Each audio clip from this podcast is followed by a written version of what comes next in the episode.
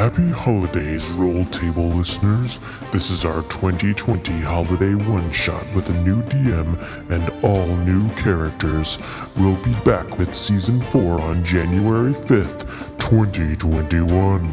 Now grab some cocoa and get ready for adventure. Ho, ho, ho.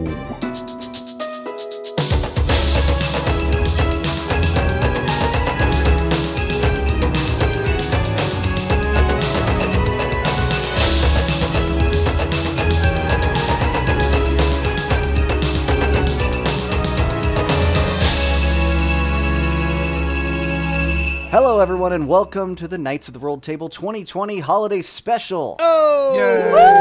Wow! Yay. Best year yet. I'm Matt Messerman, your DM for the evening, and I am joined by several folks that you all know and love. You guys say hello when your name is called. Chris Daly. Hello! Happy holidays! Jeff Frank. Hey, everybody, it's great to be here. Jen Stopper Crespo. Sup? And Zach Stones. Happy holidays, everybody. For this special, I decided to make my life more difficult with my first time DMing here by creating a brand new campaign with lots of non-standard characters in it. We'll be joining our characters on the island of Misfit Adventurers, a refuge for adventurers and beasties who don't quite fit in. So let me set the stage a bit. The island of Misfit Adventurers is split into basically two parts. There's a southern section, which has been tamed and civilized, and a northern region, which is heavily wooded and known to be dangerous.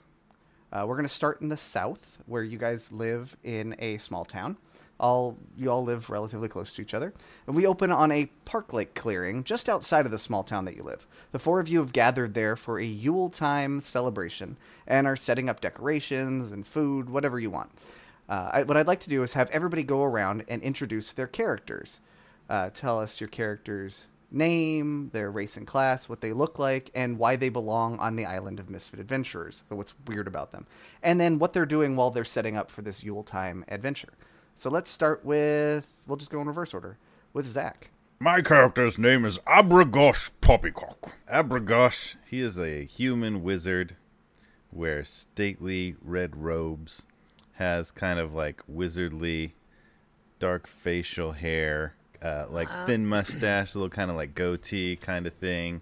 And he is constantly studying his wizardly spell book. Are we going to share our issues or just introduce ourselves? Yes, please. Yeah, go ahead. Let's find out why they're on the island of Misfit Adventures. Abragosh Poppycock's unfortunate ailment that he struggles with is he spends a lot of time intricately embossing every spell into his magical spell book, but when it comes time to read them, he gets really nervous under pressure. If there's any sort of pressure or audience, he has trouble reading it, so he tends to mispronounce the words to often unfortunate circumstances. Like he tries to cast Mage Hand, but instead he makes sand, and it has that effect instead. And he's never quite sure how things are going to play out. Great, thank you. Sometimes they go great. You might need sand. Jen, tell us about your character. Hi, guys. I'm Argana. I'm a dragonborn barbarian. And, I don't really know what the problem was. I think I get along with people pretty good. I just like to keep things kind of nice, orderly, and clean. Sometimes you get in trouble, though. It's kind of a cultural thing. Once you light the whole village temple on fire, you gotta go. So, here I am. Hi. Great, thank you. Jeff, let's learn about your character. Well, my character's name is Finn Marisco, and he's actually a changeling. So he can change his appearance. And the reason he's on the island of Misfit Adventurers is because he got kind of stuck in mid-transformation between a human and a fish. So his bottom half is legs of a man. And he has pants and boots and a belt. But his top half is just a big old fish. Like a tuna fish, and he kind of sits straight up out of it, and Could you stop? Has fins. Could you stop dripping on the carpet, please? And because he is a fish, he is unable to communicate normally. But because he is a sorcerer, he has the ability to use message as a cantrip. So in your head, you hear, "Oh, I'm sorry. I can't control it. I am a fish man." Well, sorry. Sorry doesn't really mean anything if you don't do anything to stop it. I'll get a towel. I'm sorry. Thank you. I'll go over here. And let's meet Chris's character. Hi, everybody. My name's Twyla. I'm a 13-year-old Arakokra, and I am a bard, and I am a kind of a bluebird, features with blue feathers with a little bit of a red breast area and a nice fluffy tail, and I just love to inspire people with my haiku poetry. Wonderful. Thank you. All right. So the four of you are together in that park-like clearing that I mentioned before, and you're setting up for Yule. Anything I could do to help? I could get some snacks out. What kind of snacks do you normally prefer this time of year? I really like biscuits. I don't think you should touch the food. He's just gonna make it all soggy. Oh, that's true. Well, I'll just stand in the corner until somebody needs me. Well, you know, I mean, there's always something that you can provide. My dad told me that you know, there's always something that people can do to help out. I mean, even if you're hanging in the back, or you're too small, or you have fins for hands, and we'll find something that you can do, Finn. Okay, thanks. Maybe I'll make some lights, and I cast light. Whoa, that's a good trick. We could put this somewhere. Yeah, just don't touch anything. I'll take care of the food. I don't really trust any of the rest of you with it. Although I probably shouldn't be near an open flame. Hey Finn, can you make that light on something? Sure. Then I cast light on something. All right, I'll pull out this little kind of ball of paper that is sort of intricately folded, and I'll pull it out, and it kind of looks like a swan, but the head is missing. It's just this body of a swan. Like, this is the ancient art of origami, and this is a swan. It's another type of bird. And you can see that. Oh, well, it's got a tail. That's a tail, and this is wings. And, well, I'm still working on it, but maybe you could cast light on this, and we'll hang it up really high, and it will be a beacon of hope and joy for all the people in town to come and see us. Cool. Yeah, let's do it. Boom. All right, and I will take that lovely decoration. Oh, no, I'm already doing it. I wasn't even in character. I shall take that lovely decoration and cast it up. I shall cast Mage Hand to raise it up to the highest boughs of the celebratory tree. And he attempts to cast Mage Hand to lift up the origami light. As you do that, you cast Mage Band instead, and a small group of musicians shows up and helps you lift that up, and then they run away, scurry off into the forest. They do the job? Yep, they do. Oh, thanks, guys. Take five. Great, good job.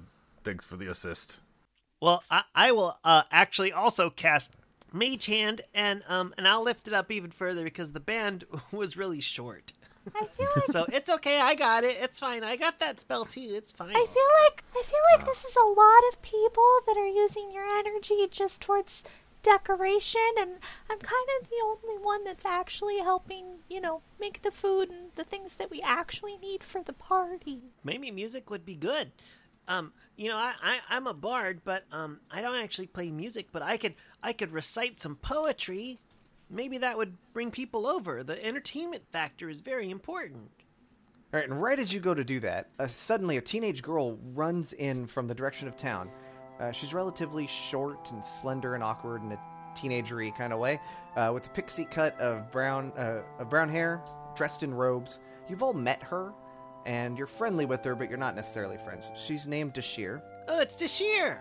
Yeah, and she's a new arrival on the island of Misfit Adventurers. You know that she's here because the reason that she's on the island is because she's a druid, but she doesn't like animals and cannot turn into them.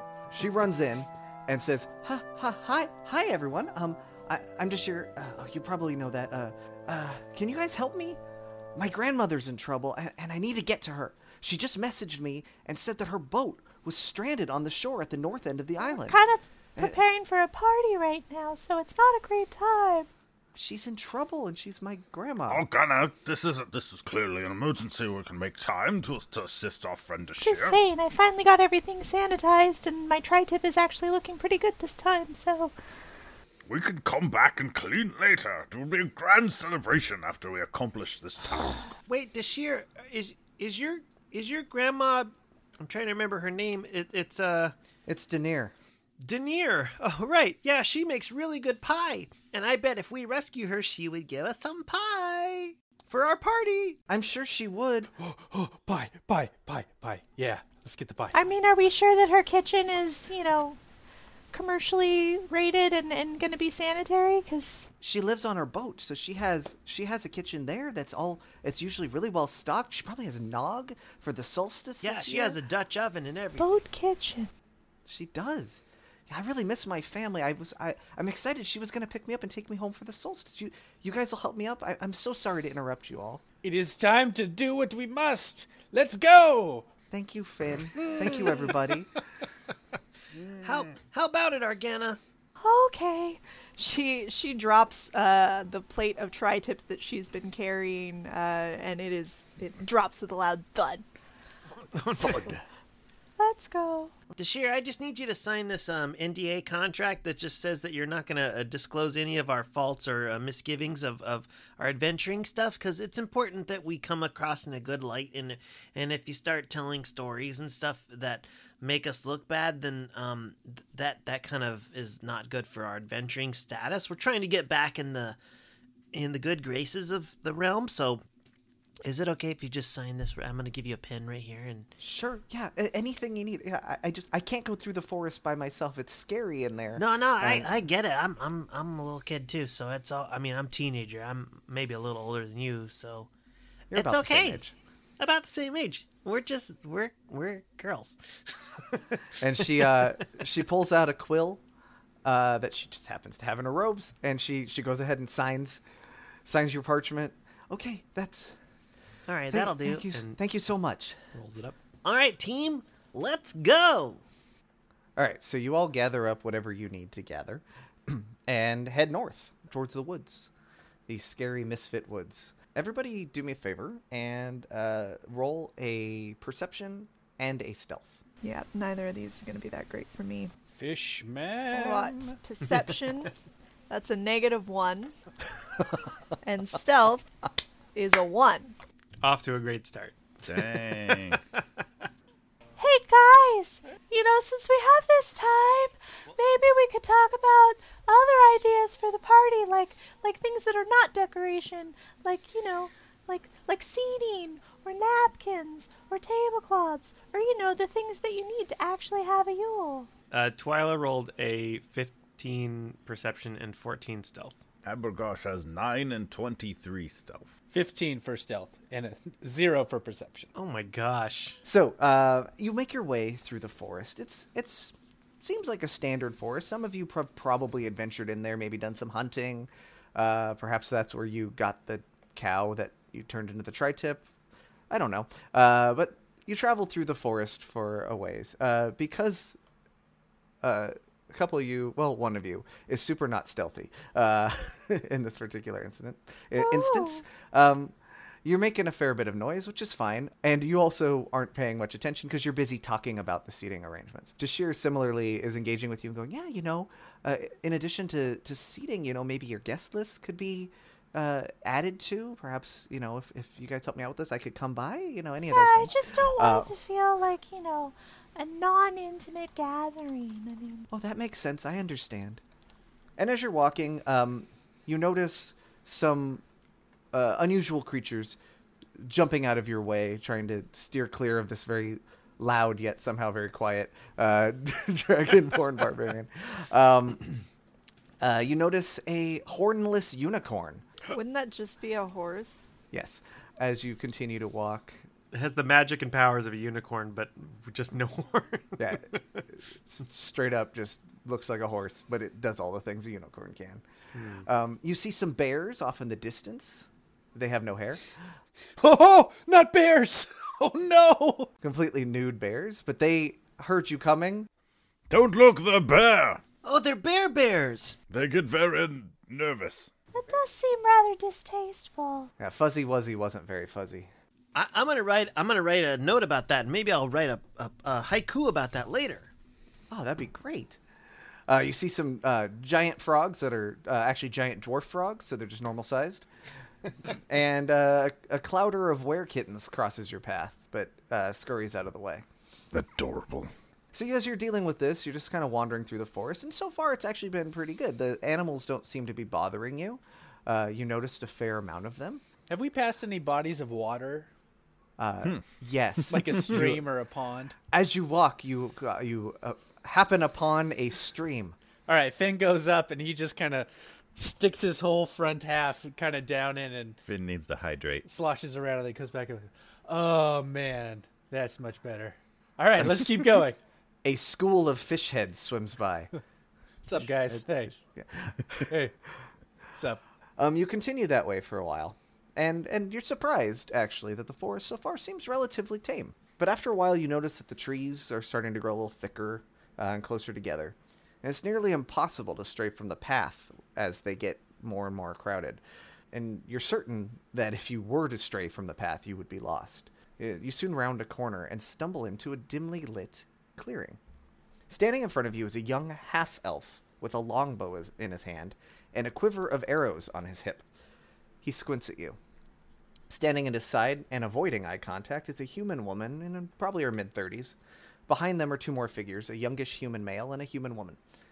The squinty half-elf squints at you some more and says, "Looks like we got ourselves a bit of a Yuletide present, eh, gang? Allow me to introduce ourselves. I am Lendon, the nearsighted archer. This quiet lady here is Aruham, the socially awkward warlock. Behind me are Stinky the barbarian." He indicates the woman, who smiles with green teeth, and she seems to have actual, like, cartoon stench lines coming off of her. And next to her, the gentleman over there is Trevor the LARPer. I don't really know what his deal is, to be honest.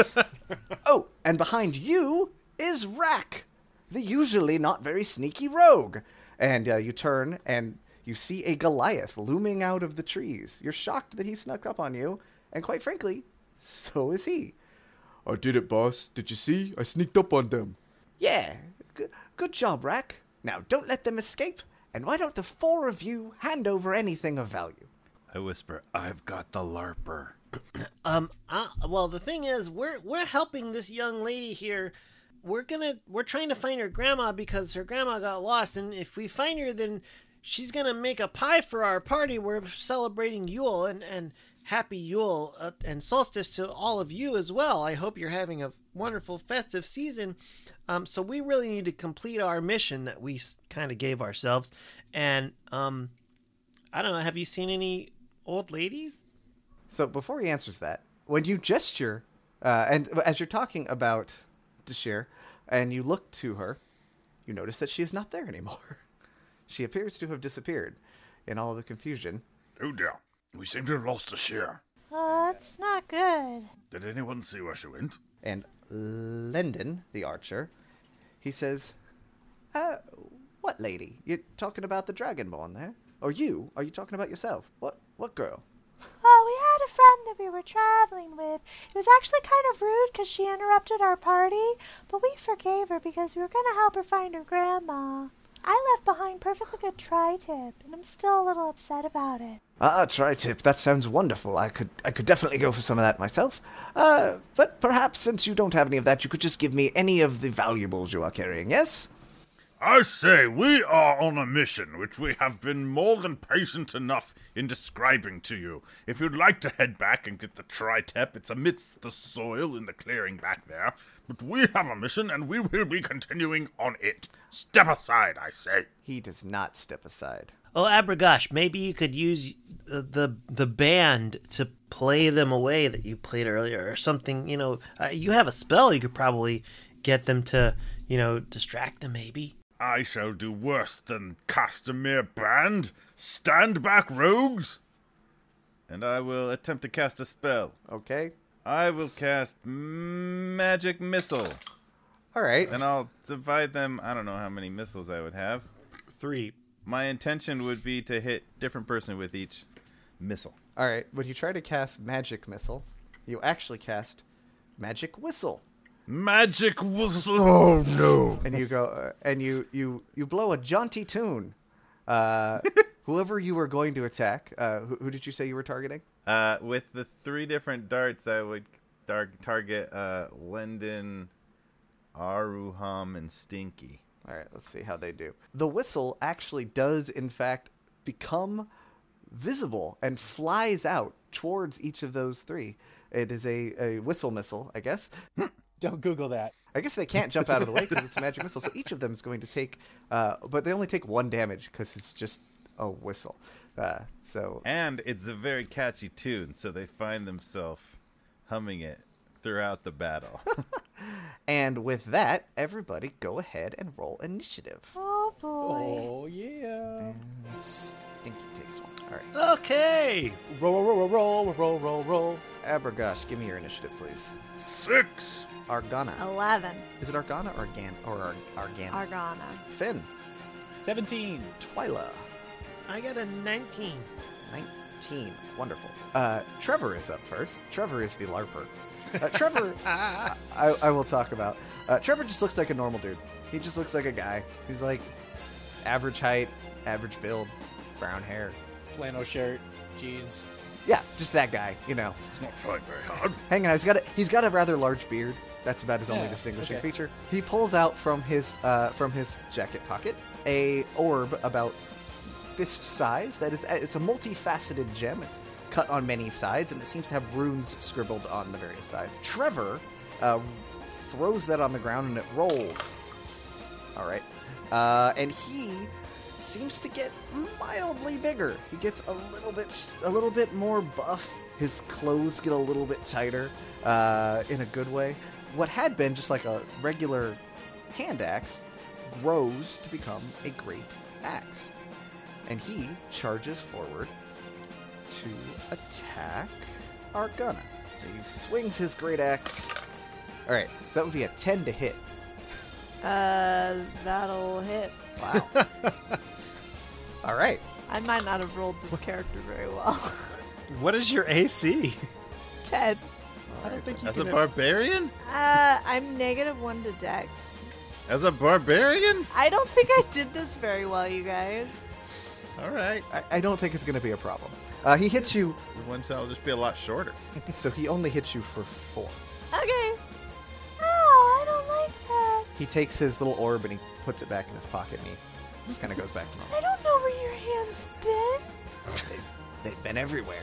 That is not the answer I wanted to hear right now. And that ends his turn. Next up is Twyla.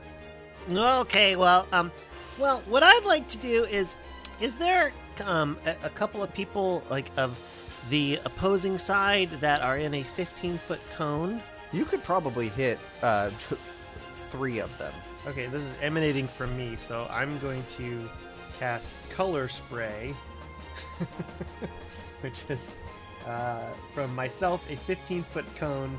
So I'm like, okay, well, I didn't want to have to do this, but here we go. And I throw up some powder in the air, and it goes. It's kind of like some chalk dust, and an array of flashing lights, and it goes whizz, whizz, and little like whiz bangs and stuff like that. Little color confetti goes out, and it throws out. So starting with the creature that has the lowest current hit points, each creature affected by this is blinded until the spell ends. So starting with the lowest hit points creature in that cone. All right, that would be Aruham, the woman. So it's 20. So 29 minus whatever that is. You don't have to tell me. Okay. And then whatever that total is it more than the next lowest person's hit points? It is not. Okay, so it only blinds Aruham then. Yeah. I think that's what that means. So Aruham goes, ah, but quietly. And then I'm gonna move And, oh no, I'm actually going to inspire one of my party members, and I will turn towards, I'm going to turn towards Finn, and I'm going to say, "Hey, Finn, snow is a white treat. It covers all that we see. Then it melts. Oh well." And you get a inspiration dice. Beautiful. D6. You're inspired by that IQ. I'm inspired. And that's nice, because it is actually Finn's turn. The reverse merman may go. All right, Finn is going to take the inspiration of that wonderful haiku. And first is going to hold up his fin and point it at not Trevor, but the other guy. The archer? Stinky? Sure. Okay, Lendon. And he's going to say, "Ooh, this one's mine." And he's going to do that message in everybody's head so that he knows. He's going to give his meanest fish look. And he's going to cast True Strike on him. Yeah, so that just, I will get advantage on my next target. And you guys have noticed that Finn is half man, half fish. In the bottom half, he only is just a pair of legs. He doesn't have a backpack or any equipment or anything. And, I got to roll to see if I get a wild magic. No wild magic on that one. Okay. But out of nowhere, he spins his hand around and generates his fin around and generates this large flaming sword that he holds in his hand with flame blade. So he casts that, and it comes to fruition too. So he's now has this fiery hand, and he's going to start running towards him. And we'll end his turn because he needs those two actions to do all that. So his next turn, he's going to be right up in the archer's face. Oh my, it's a formidable fish. Lendon is taken a bit aback by this. Next up is Aruham, the now blinded warlock. She whispers in Lendon's ear. And he takes her arm and points it at... at Twyla. Oh boy. He says, "She is casting Eldritch Blast." He speaks for her. And I'm going to do it at disadvantage because she is blind. That is at disadvantage a 11. That'll miss. All right, the Eldritch Blast goes flying by and instead hits the tree nearby. Whoa! I mean, that was really impressive, but no. She kind of hides behind Lendon a bit, and then next up is Stinky, the barbarian. Stinky says, "Don't hurt my friends," and she just rushes forward, full on. You can smell her as she gets near, and she charges at Finn Marisco. Well, first she goes into a bit of a rage and gets even smellier. And then she raises her battle axe, swings it at you, and 10 to hit. I assume that misses. Let me check. Yes, that misses. Because you don't suck as much as I do. I realize now I know what I did.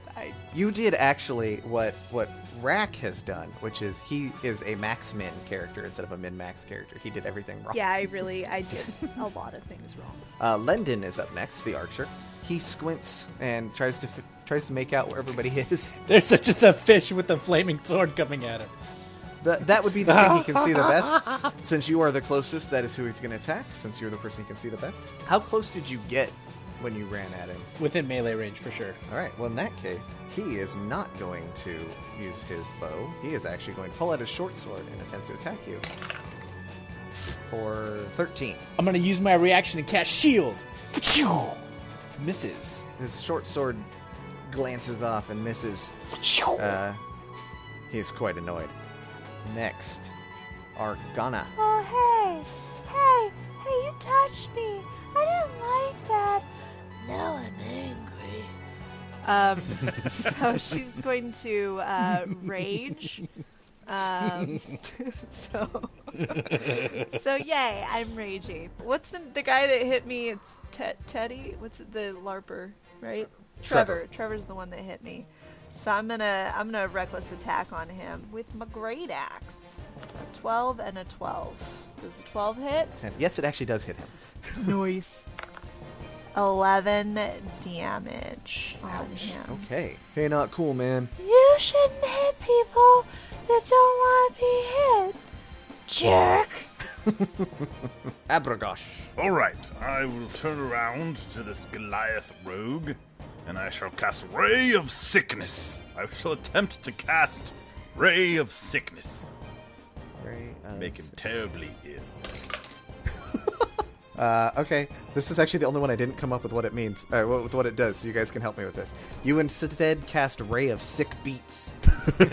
Why are all musical? Just those two. Those are like the only two musical ones out of the whole thing. It just happened to be what I rolled. I think some sick beats start playing and he's got to dance instead of do his rogue stuff. Or what if it's like a ray of like rotted beets, like the vegetable, come at him and they just cover it. Is it B-E-E-T or is it B-E-A-T? How'd you write it down? It is B-E-A-T. Okay. He could cast both kinds maybe later. All right. He casts Ray of Sick Beats, and Rack is compelled to dance. It's Rack's turn. He dances. Kind of like he does a little moonwalk, and he's like spins, and he does one of those things where he spins around a pole, but he uses a tree because he's so dang big, and just spins around that, and he's like, yeah. Oh, how was that? Good enough for now, I suppose. That's his turn. I'm gonna just say you cost him a turn with that. Trevor is up. Trevor is not happy that you have attacked him. He is going to attack you right back, Miss Argana. He got 11. He hits me. 13, but it is slashing, so half that, so 6. Okay. You take 6 slashing damage. We are not friends! Twyla, your turn. I think this is going really good, guys, but we really gotta find the grandmother. I really probably just need you to go. So she's gonna point at the barbarian, Smelly, Stinky. She's gonna point at the Stinky and say, why don't you just fall on the floor? Let me tell you a joke. There was a big jolly old fella, and he had some cookies, and he got so tickled that he had to sit down on the shelf and have I don't really have a joke here. It's workshopping it. So Twyla's going to cast Tasha's Hideous Laughter. She has to make a wisdom saving throw. All right. She rolls a 15. Well, that succeeds. Can I inspire back? No, you can't inspire back. Oh. So nothing happens. Never mind. I don't know. Do a haiku and see what happens. A fish man. Through message. Comes here. The vengeance shall be sweet, yes? No more the life blood. Anything? Nothing happens. No. You are now uninspired. No. Hey, Finn, haikus are my thing. Stop it. I'm just riffing. I'm just trying to jam. I don't know. It's harder than it looks. It really is. I appreciate that. I'll let you have that haiku as a free action there, Jeff. But it is now your turn. I will use my movement to back up. You have backed up. Well, you can only back up so far because there's a big old dancing rogue behind you. Well, not that way. Okay. The other way. Another way. I'll say you go off to like the left. Just kind of get at it. Yeah, within like 30 feet of people, but away from the fray. Gotcha. Okay. Finn. All right. I'm now. I have my true strike ready. Mm-hmm. My flaming sword, so I'm gonna roll with advantage on this person. I'm gonna use the inspiration just to make it extra crazy. That's a 19 to hit. That will hit. All right, and they're gonna take 3d6 fire damage. Oh dang! Oh, could have been better though. They're gonna take 8 fire damage. Lendon seems surprised that all of a sudden there's a flaming sword. Right in front of him. Squints at you a bit. Ow! mate, that wasn't very nice. Aruham is next. She is still blind. Yes, the blindness lasts until it's like a full minute or something. It says one round is the duration. So I assume that means like from my turn to my turn. That makes sense. All right, she's no longer blind. But turnabout is fair play. So she whispers. She again whispers into Lendon's ear. And she points at you, Twyla. And Lendon says, blindness. And she casts blindness, deafness at you. Go ahead and roll a con save. Okay. I rolled a 12 total. You succeed. Okay. You are not blind. Excellent. Good job. All right, Stinkies. Stinky is up next. I think Stinky's up next to Finn, right? She attacked you before. So she's just going to go ahead and continue that. 13 to hit. I am going to, again, cast shield. Alright, and again... Use all my spell slots. That's great. This is only the first encounter. I'll take you out later, fish man. Alright, so Stinky misses, and she goes, that's not fair! She kind of, stomps her feet, throws a little bit of a tantrum. But she also sort of puts herself in between you and the warlock and archer. Next up is Lendon, the archer. He backs up a bit, and he lets loose with an arrow at Finn. That is a 20 to hit. Oh, that'll hit. All right. And again, with my damage, I roll a 1. So 4 damage. Next up is Argana. You guys are just kind of ruining what was already, supposed to be a really good day. Now it's a really bad day. I don't like it! I'm going to attack the LARP kid again. So 17 to hit. That hits. Nope. So that's going to be 11. So another 13 damage to him. Ouch. He is hanging on by just a thread. Poop. Abragosh. All right, well, Abragosh will prepare to cast a spell, but first he'll say, all right, now look, you lot. Clearly this tussle could go on all day. Clearly we have various unfortunate ailments in common. So let's just take a moment. You all can go on your way, and we'll go on, and we'll rescue this grandmother with the pies, and we can let bygones be bygones. And if you don't agree, I'll be forced to cast Burning Hand. Cast away, then. Oh, come on. Are you sure? I'm sure. Mostly because I want to see what happens when you cast Burning Hands. How many fingers am I holding up, you, the archer? How many fingers? Can you see? I have to use these fingers to cast Burning Hands. How many fingers do you see? 12? Is it 12? No, I don't have 12 fingers. Who has 12 fingers? It couldn't possibly even be that. Come on. I had a cousin, on my mom's side of the family. Was his name Dave? I know a guy named Dave with 12 fingers. I don't think so. We didn't really talk to that side of things. I'll attempt to cast Burning Hands. Yay. Chris, this one, I believe, came from you. It's Burning Hams. So you cast Burning Hams. Flaming honey-baked goodness comes flying out of your hands and smack. Who are you targeting? Well, Burning Hands. Yay! I don't know about the hams, but you, spread out your fingers and you cast it at, a group, so yeah. As many with Lendon in the middle, as many enemies or as I can. Delicious glazed, honey baked. But they're burning, so they're gonna hurt you. Those hams are heavy. On fire. Oh, yeah, but yeah, I come hurtling. Yeah. All right, roll for it just like you would if it was Burning Hands, but I'm gonna have it be hams. They did ask early on about the tri-tip or something, so maybe they'll be distracted. It's gonna be 3d6 damage. And they're all going to roll. Everyone I get hit is going to make a dex save. Okay. It's 10. Lendon just flat out missed. Rolled a 1. And Aruham got a nat 20 somehow. Ooh, all right. So Aruham will take... they'll take 8 damage. Aruham will take half that. So 8 ham damage. All right. 4 for Aruham. Hamage, hey, yes. You hit Stinky and Lendon for 8, and Aruham just takes a mild 4. Oh, well, that's even better. Argana, would you like some of this delicious ham I've made for later? Hammage. I don't know that knife, the weapons have been thoroughly sanitized, and I'm pretty sure that hasn't been, cooked. We could wipe the dirt and the blood off. I just don't think it's been cooked at food-grade temperatures either. No, it's burning. It's perfectly good. This is actually better than the original spell. Well, we'll talk. A lot of the modifications to your spells ended up, I think, better. So we'll see how they work out. All right. Next up is Rack. He's just going to attack Abragosh with his rapier. I can see you dancing. 12 to hit? 14 armor class. A dodge.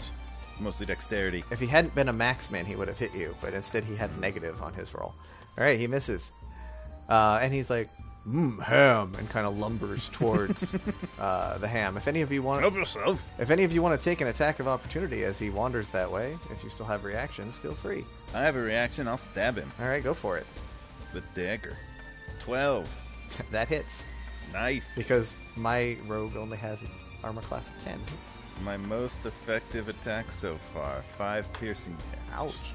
I'm going to eat some ham. Alright, next up, back to top of the round. It's Trevor. He rolls his multifaceted gemstone again. Ooh, he rolled well this time. Holds out his great axe. Where is he? And he is going to swing at Argana again because you're the one who's attacking him. That's a 9. So I think that misses because you have an armor class of 10, right? Yeah. Hey, right. I'm worth something. He misses. Suck it, son! Twyla, you're up. Okay, well, so let's recap what's going on. So there's a rogue dancing still? He's done dancing. And now now he is eating ham. Okay, so the rogue is eating ham. Yeah, so in the center of the clearing you've got Finn, who's squaring off against Stinky the Barbarian with his flaming sword. You've got next to them, you've got Rack kneeling down, eating a bunch of cooked ham. And then behind them, and then on the other side of them, you've got the warlock and the archer. Oh, and then the LARPer is right in front of Argana. All right, well, the warlock took a shot at me, so I'm going to go back after her. Mm-hmm. Well, I think y'all should be a little bit better behaved, and I'm going to cast Fairy Fire at the warlock and at the archer. Okay, Lendon, yep. In that area, whoever I can hit. How big is it? In a 20-foot cube. Okay, you could light up everybody. You'd light up Finn as well, but you could light up all four of them. Everybody I'll light up Finn, too. Yeah, everybody except for Trevor. Okay, so all of them have to make a dexterity saving throw. So Lendon and Rack succeeded. Aruham and Stinky did not succeed. So they are glowing in a green, pulsing green light, and any attack roll on them has advantage for up to a minute. Finn, you are your way of between you and the people you had been attacking is now a very smelly barbarian who is glowing green. What would you like to do? I like to hit him with my flaming sword. Do it. Hit her. Of Sorceress Justice. Mm-hmm. With advantage. Oh, yes, with advantage. With advantage. Got a dirty 20. Yeah, that hits. That'll be 3d6 fire damage. That's a good roll. 11 fire damage. Yeah! Stinky is bleeding. He'll message in his head, die, scum! Ah! But then in real life, he just says... Stinky cries a little bit. Alright, Aruham is up. She whispers to Lendon something and attempts to cast, and he says the words to cast Eldritch Blast, and it is aimed at Abragosh but misses. Stinky, seeking revenge, is going to attack Finn and it's gonna miss. With that roll. So next, Lendon is up. He is going to fire at Twyla. Natural one. He, because it was a disadvantage, he fires his bow. It goes flying out and actually ends up hitting Trevor and knocks him out. Trevor, the LARPer, is no more. No more? Yeah! That's what you get, you piece of poop! I'm going to go for Lendon, so I'm going to rush up to him and attempt to attack him with my ragey self and be like, you started this! So that's going to be a 16 hit. Against Stinky, that hits. That's going to be 8 damage. 8 damage. That takes Lendon out. Nice. I said what I said. Any of the rest of you want a piece of me? Come at me, bro. I'll put you in the crowd. Can I attempt to intimidate them into what? To leave, since I took out their leader.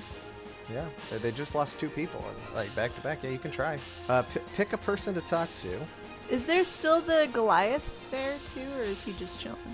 He's eating ham off the ground, but he's there. So good. But he's like not engaged.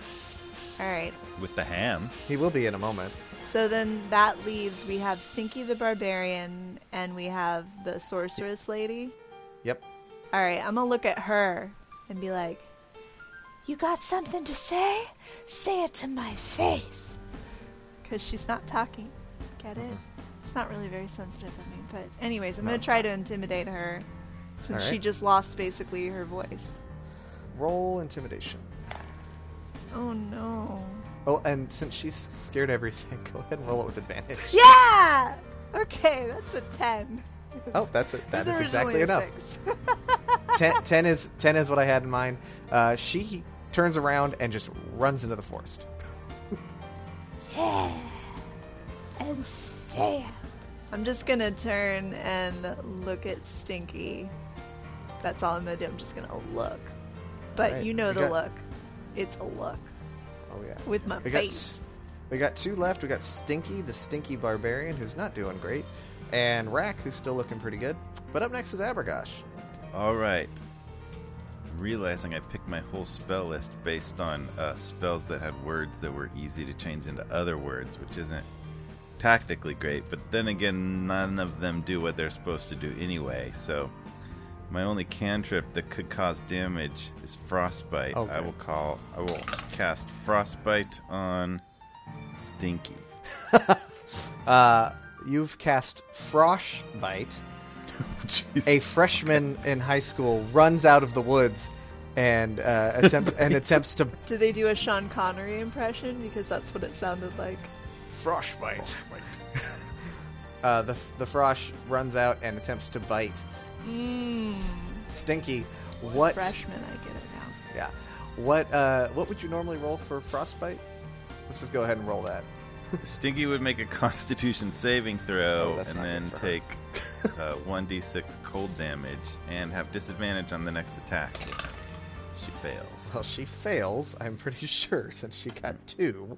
Nice. All right, 1d6 frost damage. That's going to be, only a 1, but she also has disadvantage on her next attack. All right, so she has disadvantage, and also she has broken out in a wicked case of acne. Uh-oh. I'll go for that. All right. Silent killer. Rack is good. He wipes. He stands up, wipes his mouth, "I'm good," and turns around, and he he's going to go hide behind a tree at disadvantage. I am going to do this. So this large Goliath goes behind a little sapling, and you can 100% see him, but he thinks he's hiding. And then he pulls out his bow and shoots it at Abragosh. Oh, natural 20. No. Oh no! Where has that Goliath gone? I can't possibly. Ow! Yeah. So no sneak attack damage because he's not hidden. But, he hits you. So, let's see. Where's my D6? There it is. You take 4 damage. All right. That's 20% of my damage. Yes, it is. Level 3.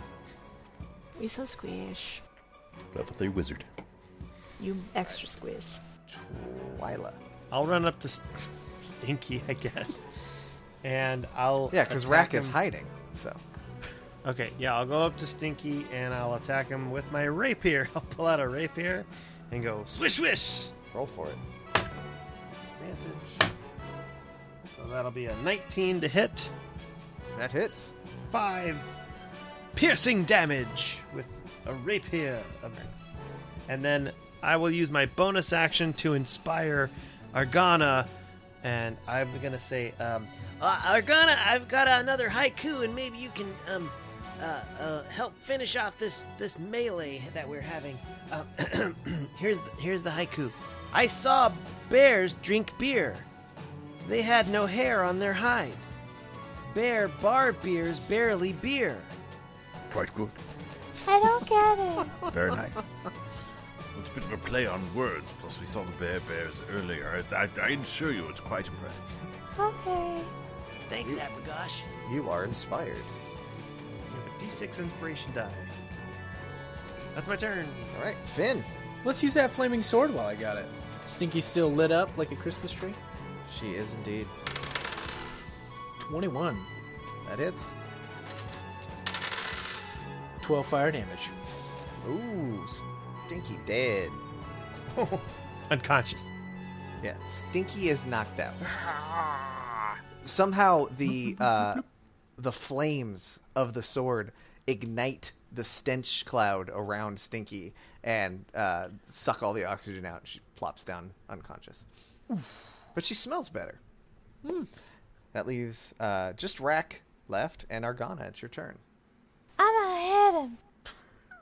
I'm gonna run up and swing at him because that's what I do. So this Dragonborn is gonna charge and as daintily as possible, while still making an impact, attempt to attack the Goliath. It's an 11, 22 to hit. That will hit. That's gonna be 14 damage. Ow! All right, he is reeling. You know, you could just take the ham and go home. I can leave? I mean, I'm not that invested in this anymore. I got the guy that I was after. Hey, you wizard guy, you said I could leave. Everyone else okay if I leave? No, that's fine. Go ahead. Please take the ham. I'd prefer to kill him. Here, have some hand sanitizer. So he walks away off into the woods. Oh, I can't even see where he went. Oh, he's disappeared. Wow, he's so I would have attacked him. Wow, he does have some abilities. His feet are sticking out behind the tree, but you can see him.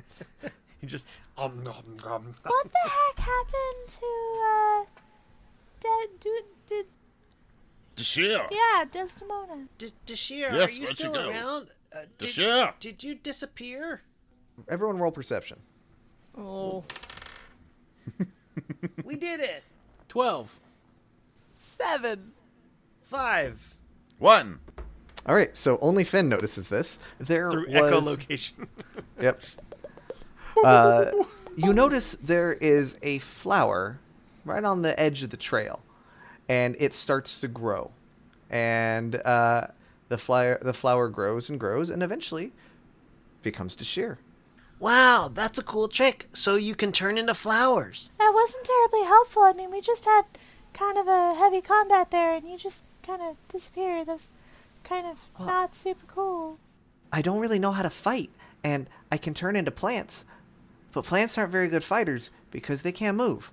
So well, I don't know. I mean, there are some plants that are actually quite carnivorous, and there's like snaring plants and blights and stuff like that. Maybe if you channel your rage and energy into plants that actually can do damage, it could help in a combat situation. Could have at least backed us up back there, you know, just emotionally supportive. I really just... It's true, yeah. I don't really feel very good about this. Well, I thought since I turned into a flower that maybe you would think it was pretty and it would make you have something to fight for. But I'm sorry I didn't do a very good job. I'll try harder next time. We didn't even know that you were a flower, but next time that'll help.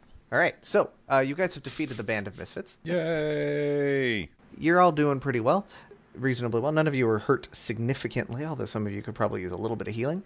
You don't notice any large Goliaths pretending to hide behind you. You make your way through the forest. As you're exiting the forest, you do notice out on the periphery a woman that appears to be a snake, but she has tiny people for hair. Masterful. Yep.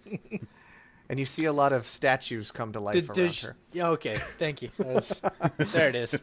You're welcome. Yeah, there it is. That's the end of my stupid characters there. All right.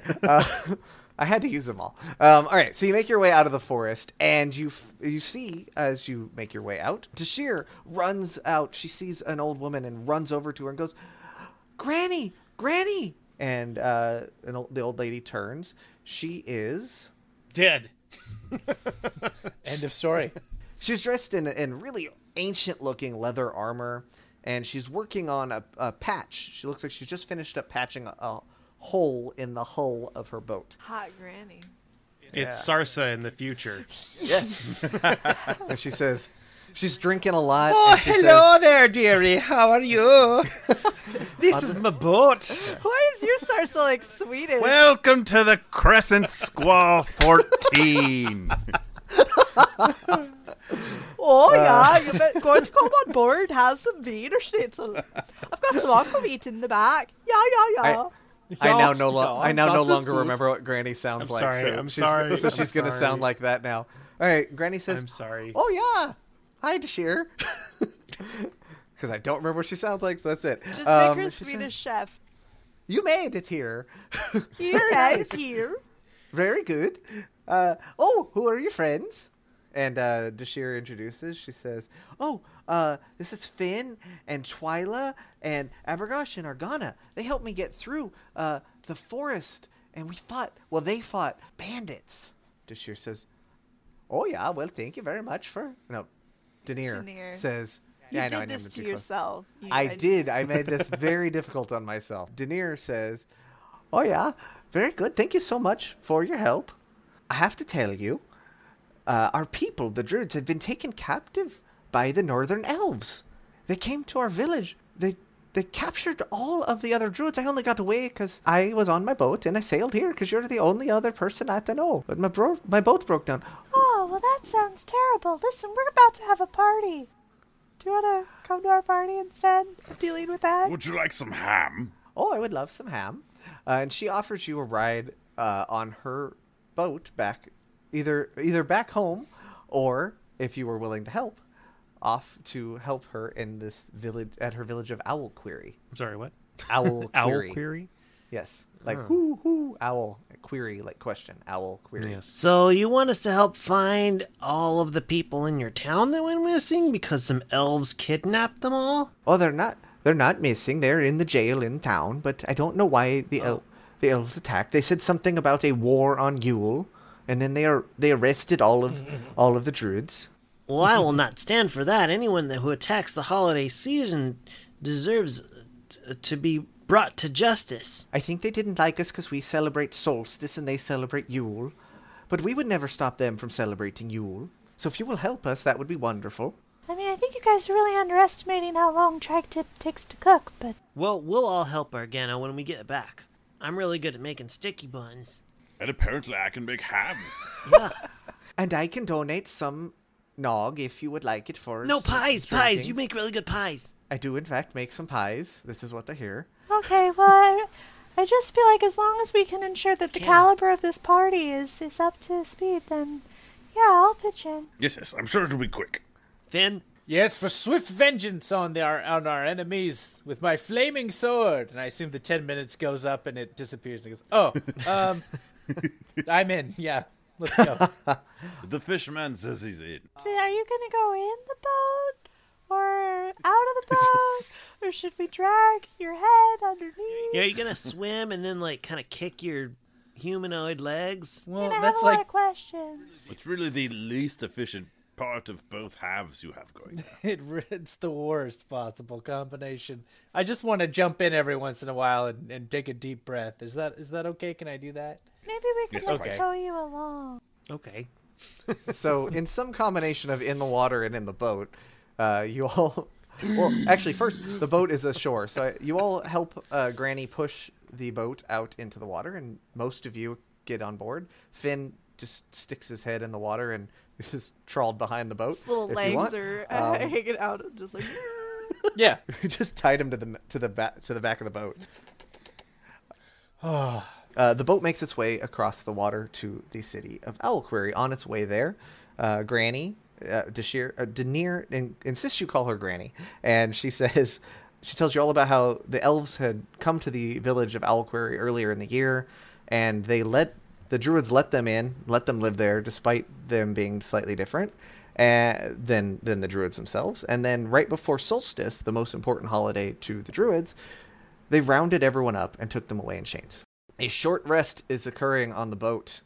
Everyone can chill out. And then when we come back, we will hit Owlquery, and we will finish off our adventure.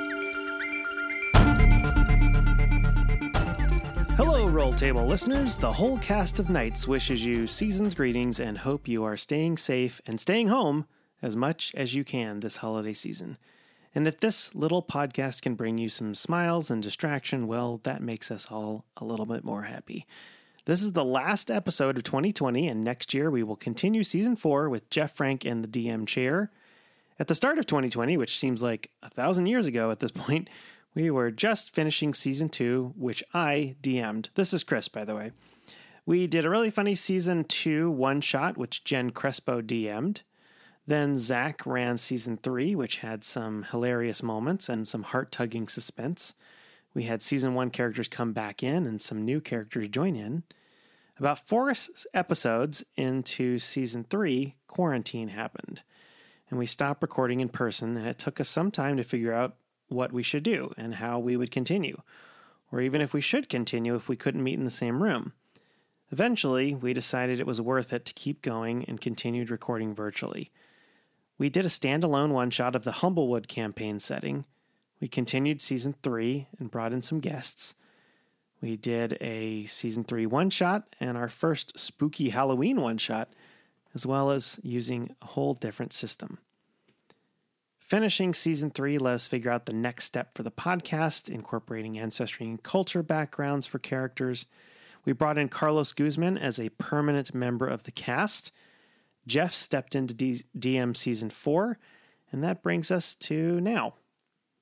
Thanks to all of our guests in 2020, Mark Crespo, David Armstrong, Alex Deda, Lenny Rivera, Chanel Mays, Tad Stones, and Matt Acevedo. And we hope to have a lot more guests in the year to come. We just want to thank everybody for listening to the show. Again, if you want to support us, the best way is let somebody know. Word of mouth is the best way. But if you want to leave a 5-star review and a kind words of encouragement, or just let us know what you think of the show, go to any of your podcast outlets and you can leave a rating and review, and we would greatly appreciate that. We love reading those, and we love to hear what people are thinking of the show. You can find us online at Roll Table on Instagram and Twitter. We are quite active on the Twitter, and if you ask us any questions about the show, we will probably answer. We also have a Discord server where you can join in, chat with the cast, get feedback, see original artwork, get some pizza-making tips, all that kinds of stuff. And if you want to see all the original artwork from the show, which I do, you can check out our Instagram, which is at Roll Table, and that features artwork from the show, all the characters and everything like that. So thanks everybody for listening. Sorry, this went a little bit long, but we had a really hard but fun year, and we can't wait until next year to see what happens with the show and with these characters that we've grown to love. So thank you. Let's get back to the holiday one shot, and I hope you guys enjoy, and happy new year to everybody. And don't forget to go out, but stay in and make life an adventure.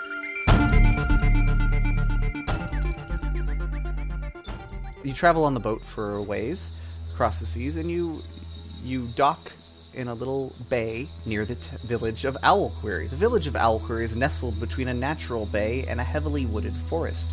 The village is rather quaint, consisting mostly of buildings made of earthen mounds, although there are some newer structures which are more like log cabins.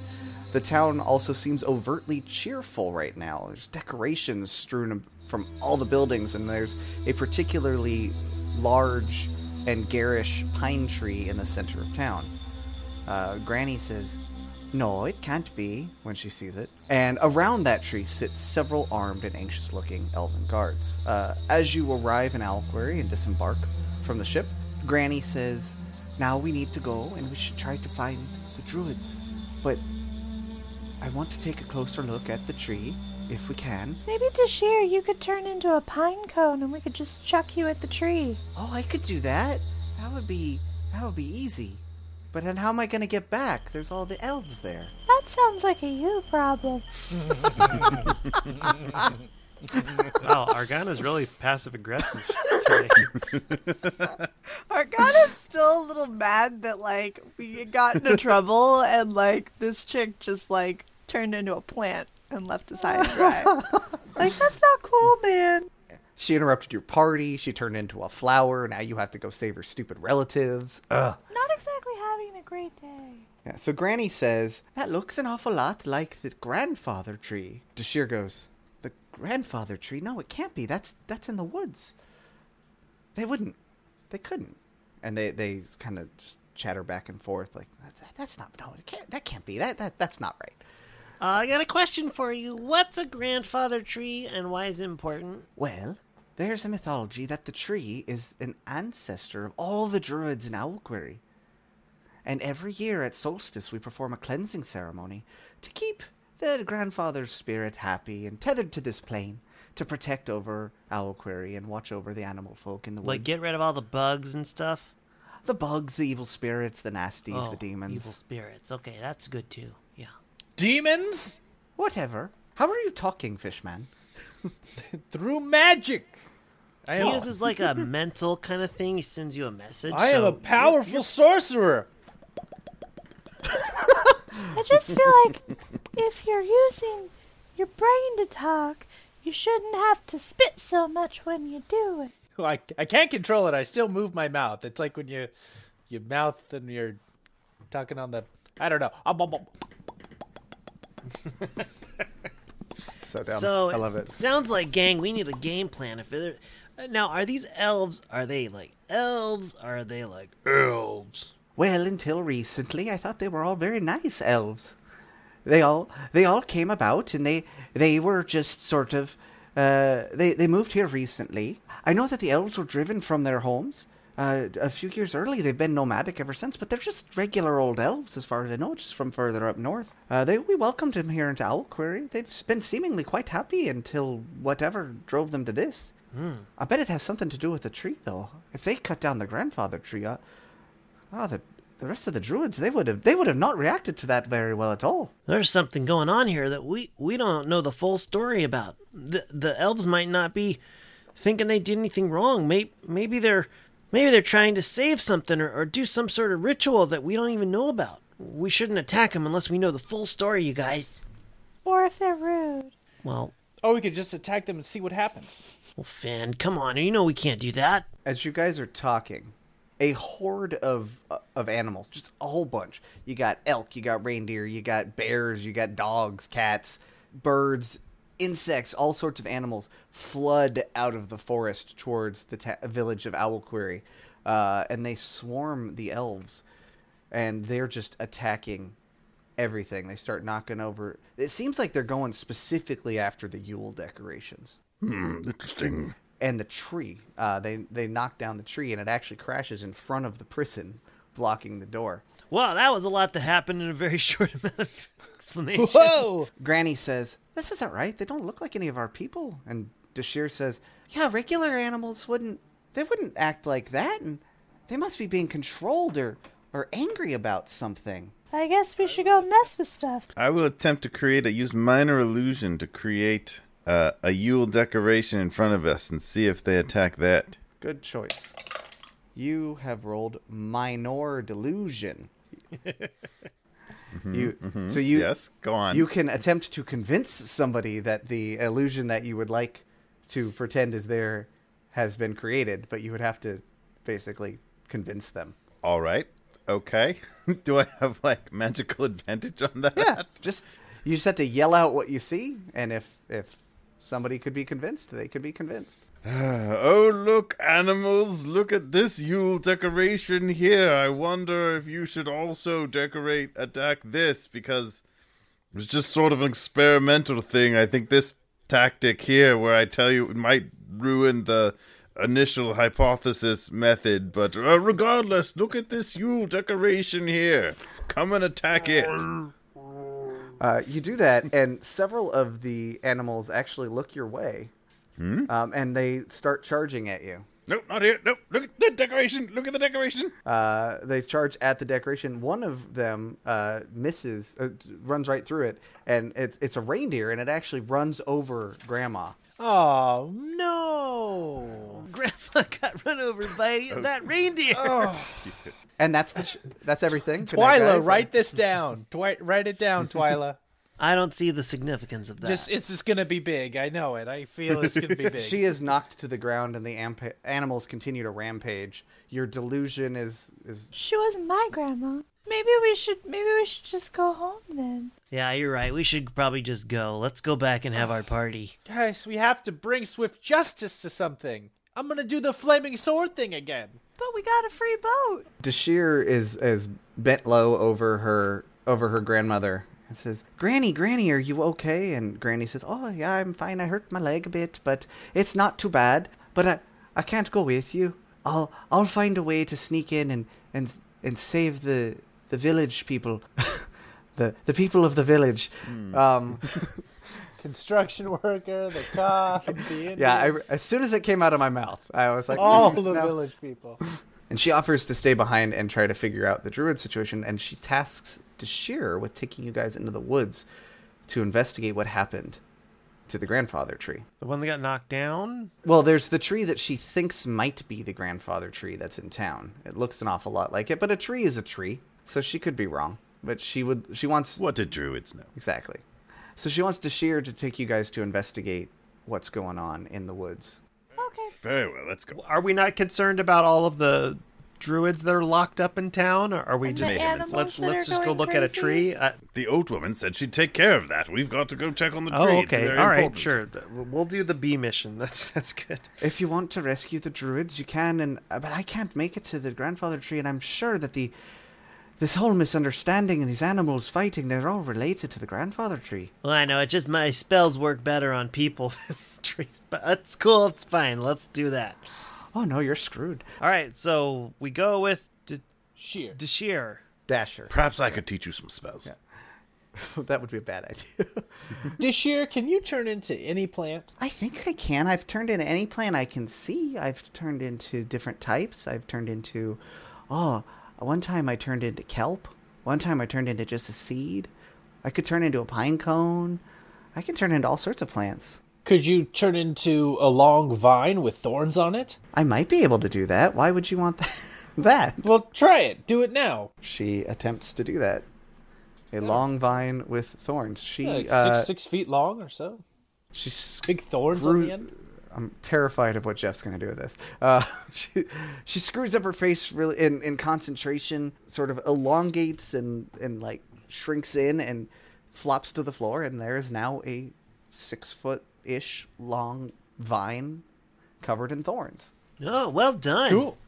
Goes over and nicely done. That's great. Picks it up and wants to kind of swing it around. Does it stay together? It does. All right. I want to hit Abragosh with it. Does this hurt? Ow! Yes! Roll a melee attack. 12. Does that hit you, Abragosh? No. But I'm quite sure it would hurt. We'll hit Argana because she doesn't have as much. Okay. Wow. Hit Argana. Oh! I screw you guys. Did that hurt? Is this good? Is this a good weapon? As you swipe again and your arm comes down, she transforms back into Deshir and you're holding her hair. I'm both slightly hurt and a little aroused. Please don't hit my friends with me. But with the next time that we face a foe, that is what you could do instead of being a wallflower. It's certainly more functional than being a flower. Yes. Okay, if we encounter, that's what I'm saying. Abragosh is on the right. William Moulton Marston is going, well done. I love this episode. The safe word is pumpkin. Okay, kids might be listening. And it's important for them to know boundaries and safe words. Oh my gosh, consent. What about a poison oak? We're walking through the forest towards the tree. I'm just trying to discuss. So you make your way over around the village. You skirt around the village, no issues there, and head towards the forest. There is a path with a couple of elves standing in front of it, seemingly guarding, or you could try to just walk through the forest directly and go around them. It's up to you. Let's go say hi and mess them up. I mean, maybe we could go around them and try to get to our objective. Maybe we could just ask them what the heck's going on, and I feel like that would be a better use of our time, and then I can get back to working on my tri-tip. Twyla, it's an opportunity for you to use your people magic. Convince them to help us out or give us some information. Oh, yeah, sure. Okay. All right. So you guys walk up to the elves? Yeah. We send Twyla. We send the little girl. Hi. Hello. Is that a Baba? Not on purpose. It is now. How can I help you folks? We're wondering if hi, my name's Twyla. I'm a bird. And I'm just wondering if y'all know what happened to this tree, that big tree that we saw. Because it seems like it should be somewhere else, but some of the druids that live around here, they were wondering about that. Could you tell me? Oh, there are more druids? Well, I'm going to have to go arrest them. Can you point me at them? No. We were...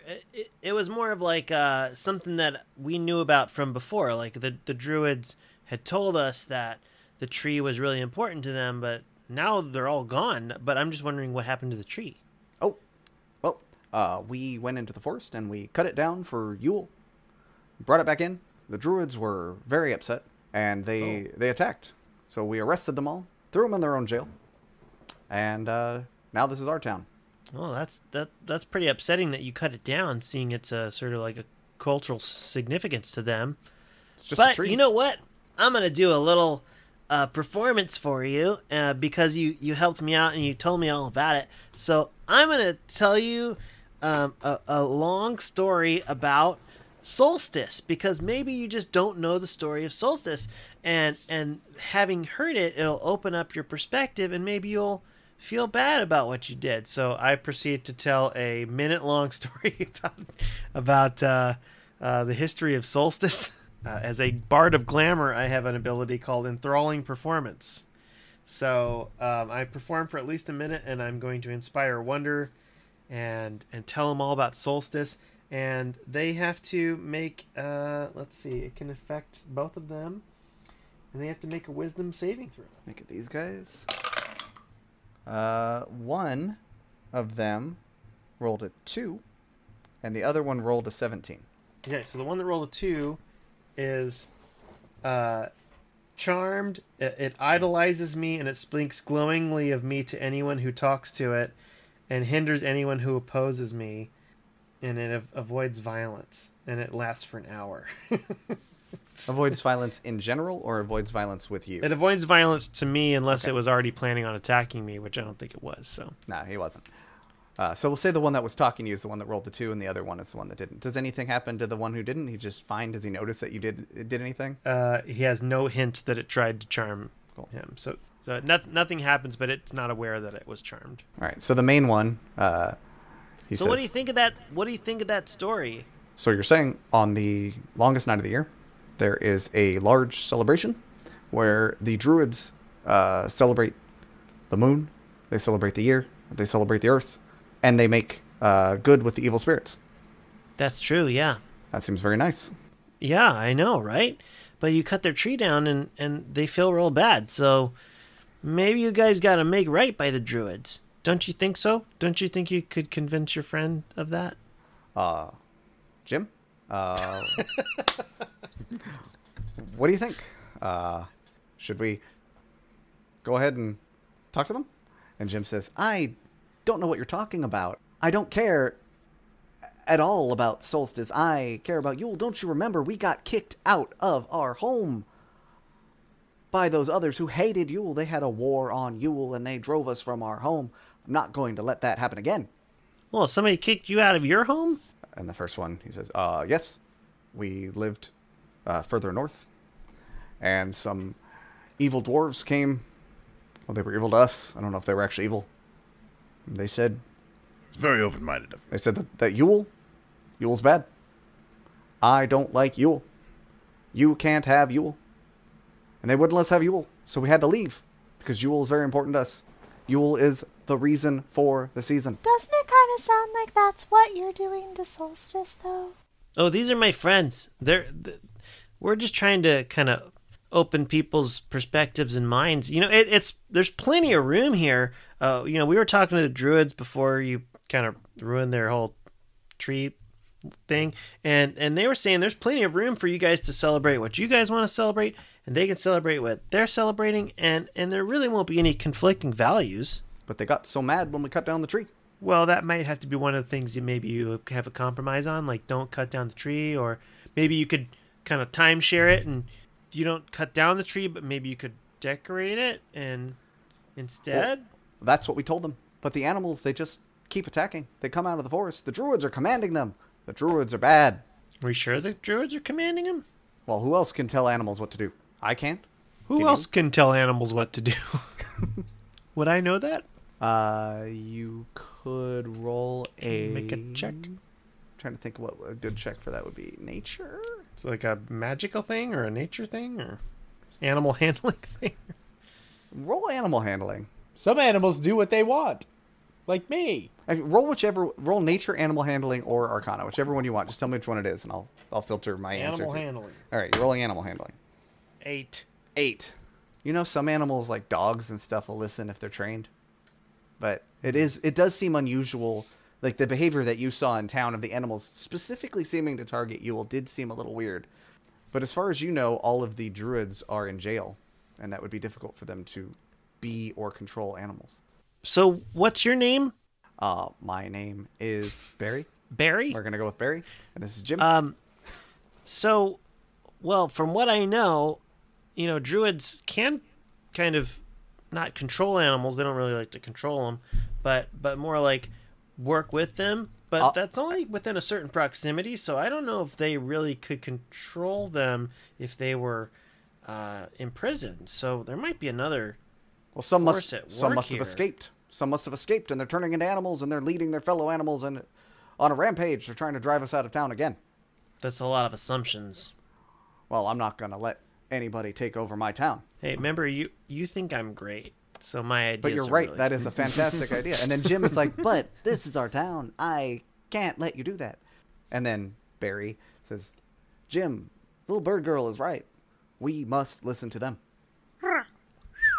Yeah, that's right. So I think what you should do is you should go back to town, go tell your friends that, Barry, you need to tell all your other elf friends and say, hey, we need to rethink our position here, and maybe we could work with the druids. And just talk to one of the druids and have a compromise. Have a parlay. It's fun. A parlay, you know? Parlay sounds like party. I like this idea. Yeah, a parlay. A holiday parlay. Jim, you know, one of the basic tenets of Yule is that we should all get along with one another. We should attempt to make peace. Peace in Owlquery. That's one of the basic tenets of Solstice, too. Seems like we have more in common than I thought. Cool. Why don't you go back there? We're going to see what we can do about this tree and the animals, okay? Jim, come with me. And Jim's like, I don't want to go. And I outrank you. And they head off into town. Okay, bye. Excellent work, Twyla. Very effective. Well, he'll be like that for an hour, but then after that, he's not going to think I'm really cool. So we should probably hurry, try to figure out what's going on with the tree and the animals, because we might lose our window after that. Yeah. All right, so you make your way through the forest for a bit, and in the interest of time, don't run into any problems in the forest. Oh, weird. It's a lovely forest. It's not filled with strange naked bears and werewolves like our forests. I much prefer this area over here. No horned unicorns. Deshir stops you as you get in a little ways, and she says, okay, just through these trees is a clearing. That's where the grandfather tree should be. You kind of all peek in, and everybody roll perception, including me. 2. 6. That's pretty good. 18. 7. Most of us have no clue what's going on. Abragosh, you notice that it's eerily quiet. There don't seem to be any. You don't hear any bird sounds or animal sounds like you would normally expect to find in a forest. And the clearing seems empty to you. It's a bit too quiet here in the clearing, wouldn't you say? Does seem empty, though. It is unusual. Usually there's animals everywhere. They love the grandfather tree. Hmm. Let's proceed. All right, you make your way into the clearing. Where the grandfather tree should be, there's just a large stump in the ground. So it is clear that they did that somebody has in fact cut down the grandfather tree, or at least the tree that is supposed to be there. Signs of fighting are clear. Abragosh, you see some blood on the ground. Others of you might see some of the more obvious things, such as some weapons strewn around. There's some drag marks where it seems like perhaps some bodies were dragged away. Certainly a battle here has occurred. All that's left is a stump. Well, no more tree. And Deshir says, but if the grandfather tree is dead, who will protect the village? Apparently the elves, it's their village now. Sorry about that. No, this is where I was born. This is, the druids belong here. I don't belong here. I'm not a proper druid, but the druids belong here. Well, could you turn yourself into a grandfather tree? Maybe you could start over a circle of life and such. Could I do that? She kind of ponders. It's kind of a big ask, Abragosh. I mean, she's just starting life, and for her to turn into a tree like that... I'm just exploring the possibilities. I didn't say she needed to do it. I just inquired whether she could. Turn into the seed.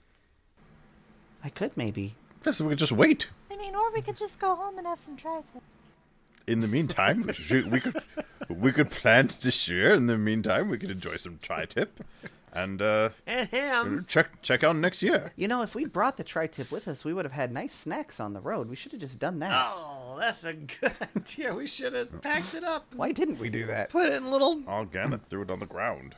Sandwich bags of holding. I was a little upset, okay? I had a whole day planned, and I was really looking forward to it, and I was trying to be a good person and help out a friend, but it just seems like everybody's so focused on what they want that they don't think about anybody else. The true spirit of Yule. Well, I'm very sorry. All right, so what do we want to do? Want to investigate around this area? Do you want to head back? I guess. Report what you found? Do you want to... I guess we have to kill that whole village of elves. Is there, like, drag mark? I mean, if...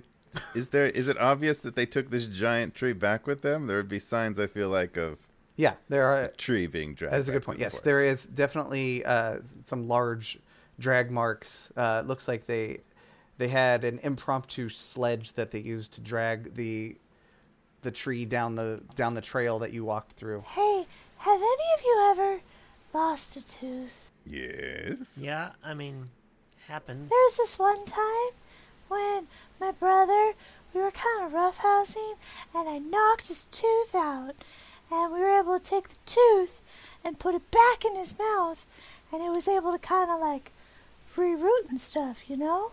Like, I wonder if you could do that with a tree. Was it chopped down, or was it derooted? Is there like a giant chasm in the ground? No, there's a big stump. It was chopped down. Oh, it was chopped. I don't know if it's going to work like that. I mean, unless the druids might be able to reconnect it, but it might be a good idea, Argana, but we definitely would need the druids for that. I mean, it just seems like we've got a tree. It's just not here and not alive. I mean, those druids are pretty powerful. We could spray the cut tree with hairspray, and maybe that'll make it last longer. Mm-hmm. Sure. I've heard that works. I would like to look around the area and see if I see any evidence of elves or monsters or anything that might have done this. Yeah, sure. Roll an investigation. I rolled an 11. All right. Yeah, you see, I mean, some of the weapons that are lying around and the pieces of armor that have fallen off look elvish in nature.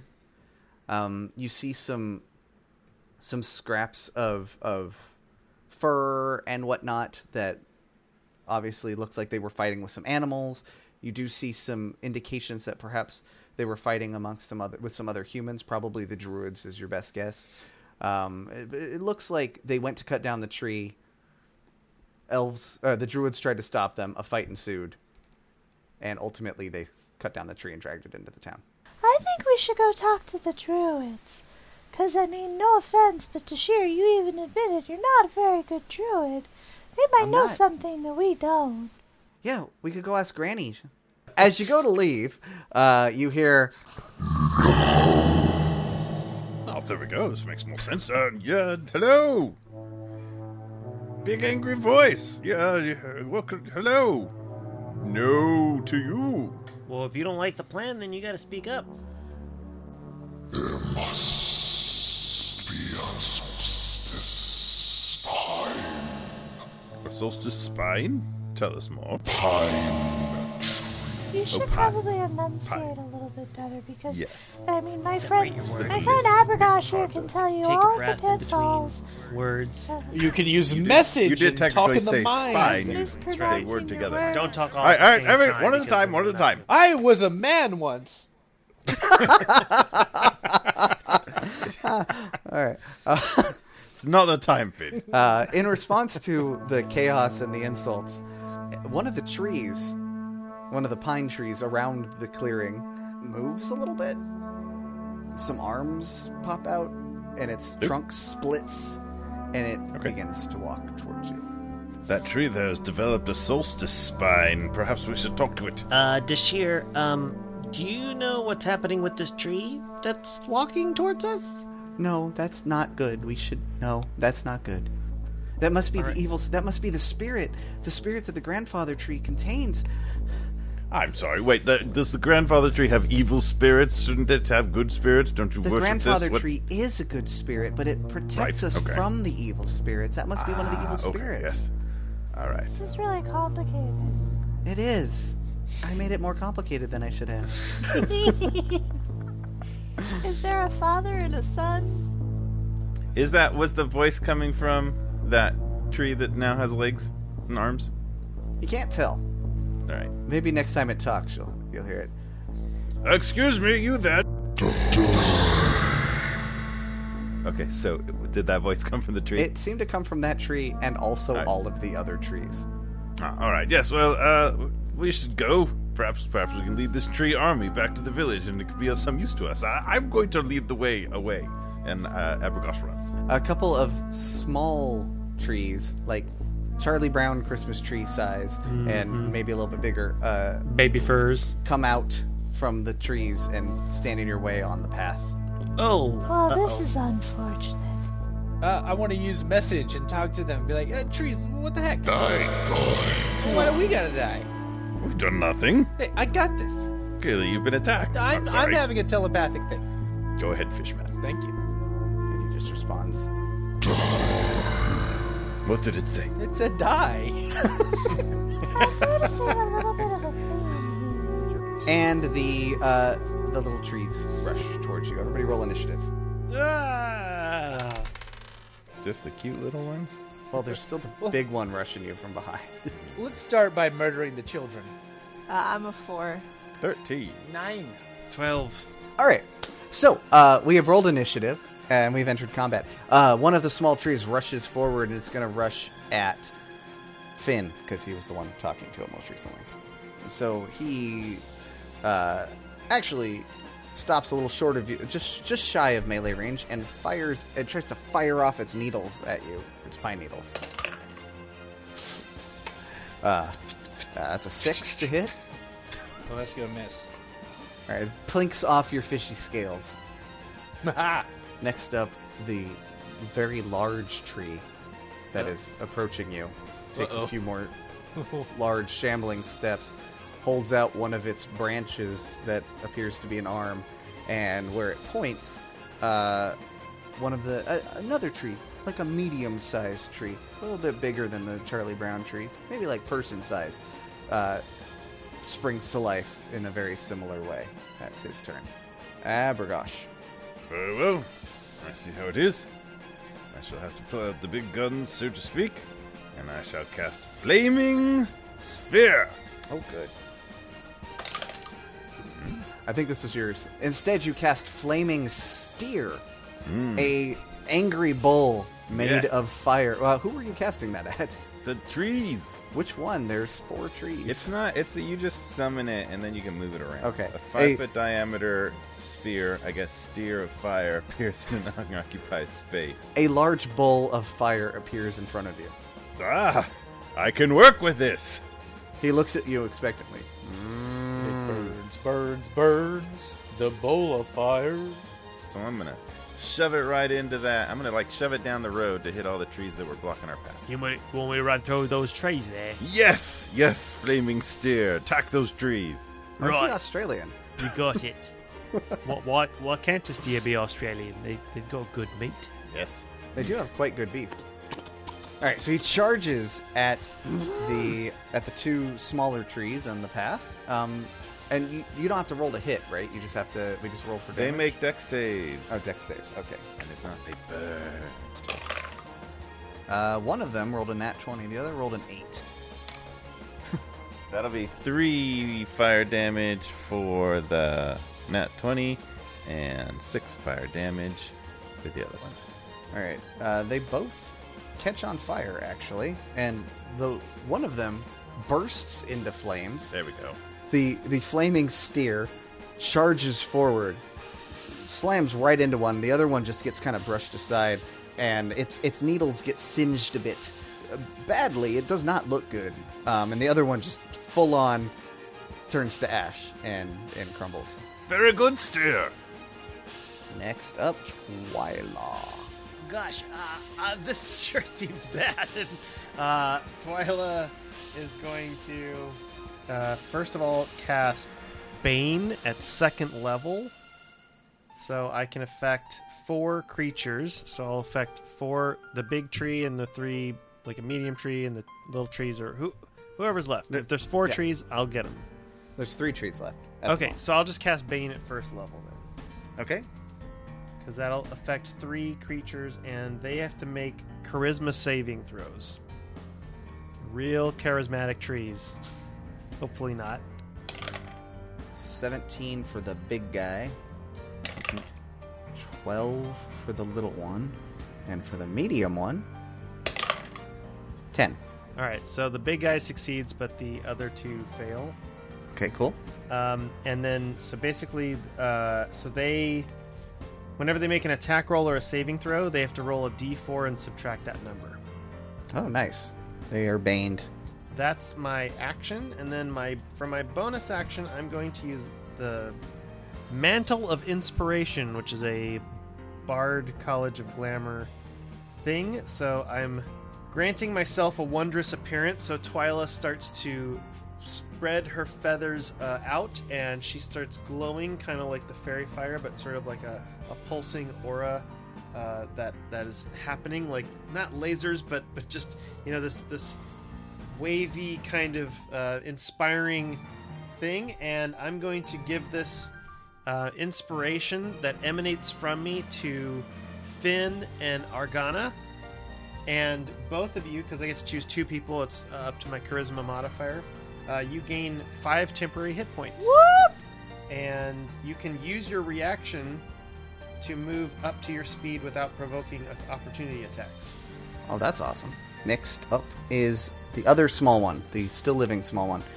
He flaming steer came from Abragosh, so this guy's going after you. So it's gonna shoot you with some needles, or attempt to. 13 to hit. Miss. Plink, plink, plink, plink. That's its turn. The medium-sized one, if this will ever go, there it goes, is okay. Neat. He's gonna attack all of you. I'll just roll once for everybody. That's a 22 to hit. So I think everybody's going to take a little bit of damage off this. But not very much, apparently. 4 damage for everybody. And we're still up 1. All right, that's him. He feels good about himself. Now it is Deshir's turn. Deshir walks over to Finn and turns into a thorny... vine. God. Yes. She is. There's now a thorny vine on the ground near you. Nice. That is her turn, because she can't do anything, because now she's... You have earned the power of teaching. Yeah. And now it is Finn's turn. I'm gonna pick up that thorny whip. Let's go to the big tree and let's hit it with it. Roll a melee attack. 20 total. All right, that's going to hit. What's the damage on Thorn? Huh. A druid who has turned into a bunch of thorns. What's that damage die? Do a D10. All right. Should do that more often. Oop. 7. 7 damage! Witch ouch! The big tree takes 7 damage. Some of its bark falls off. I'll switch that over to my offhand, and then I'll cast my flaming sword into the other one. So now I have the whip, and the flaming sword is back. I like it. All right, Argana. Yeah. Kick some tree butt. So there's the one big tree, and then there's just one of the little ones left. There's a little tree, a medium-sized tree, and a big tree. I'm really tired of things getting immediately violent! And I'm going to rage, and I'm going to attack the big tree. I'm going to recklessly attack it. That's a 12 and a 17. Does 17 hit? The 17 hits. Dope. It's going to be 17 damage. Dang. That was maximum damage. A lot of the needles fall off, but it's still standing. Why are you such a meanie? All right, as you're done, you guys hear some crashing sounds from further up the path. And now it is the big guy's turn. So he does not look happy. And he points on the ground, and another little one pops back up. He swipes at Argana. That's probably not going to hit. I think you're underestimating how crummy my AC is. +2. Oh, actually, yeah, it's 13 to hit. So that'll hit. That actually does hit you. Oh, it's going to take so much damage. 4. Oh. And you said that's damage. Piercing? That is piercing, so you only take 2 of them. All right. Abragosh, you're up. Well, when I was hit by those spines earlier, it broke concentration on the flaming steer, so it disappears. Unfortunately, as useful as that was. Aww. But it seemed like fire was pretty useful, so I'm going to try burning hands on the big tree and the little tree it just created and whoever else I can hit. All right. Yeah, you can only hit the two of them with burning hands. Eat from where flames, you fiends. All right, we'll give you the fire. You can have burning Hanks instead of... Tom Hanks comes running out of the tree. No, it's Colin Hanks. You didn't roll high enough. No. You spread your hands expecting a wave of fire to come out, and instead a whole bunch of handkerchiefs start shooting out. Like, you know, like a magician's handkerchief that just keeps going? It's one of those, comes out of your hands, and it's on fire, and it shoots right at the tree. What does the tree have to do? Dexterity saving throw to dodge the handkerchief. I don't think trees are very dexterous, but let's find out what happens here. Oops. Apparently they're really charismatic. 12. Fail. All right. It's like, tree is on fire. Burn that tree. This tree is on fire. Oh, I rolled well. So that's 11 damage. Do I hit the little one too, or just the big one? Yes, you hit the little one too. I suppose I should roll for that. Yeah, that misses. That hits. Go ahead. 11 fire damage for both of them. All right, the little one. The big tree and his newborn little baby tree are burned. You have murdered a baby. Yeah! Good job. We did it! Trees don't have feelings. Alright, so the large tree does not look good right now. And it is Twyla's turn. Okay, well, let's see. I'm concentrating on Bane. Concentrate on Bane. I was born in the forest, molded by it. Okay, I'm going to cast Color Spray at 2nd level. So I'm going to roll 8 D10. That's a lot of D10s. Oh. Okay, 45. The creature with the lowest hit points. So I'm going after, let's say, one of the babies. There's a big, a medium, and a small at this point. Okay, let's go medium and big. Okay. You'll get them both with that. Okay, sweet.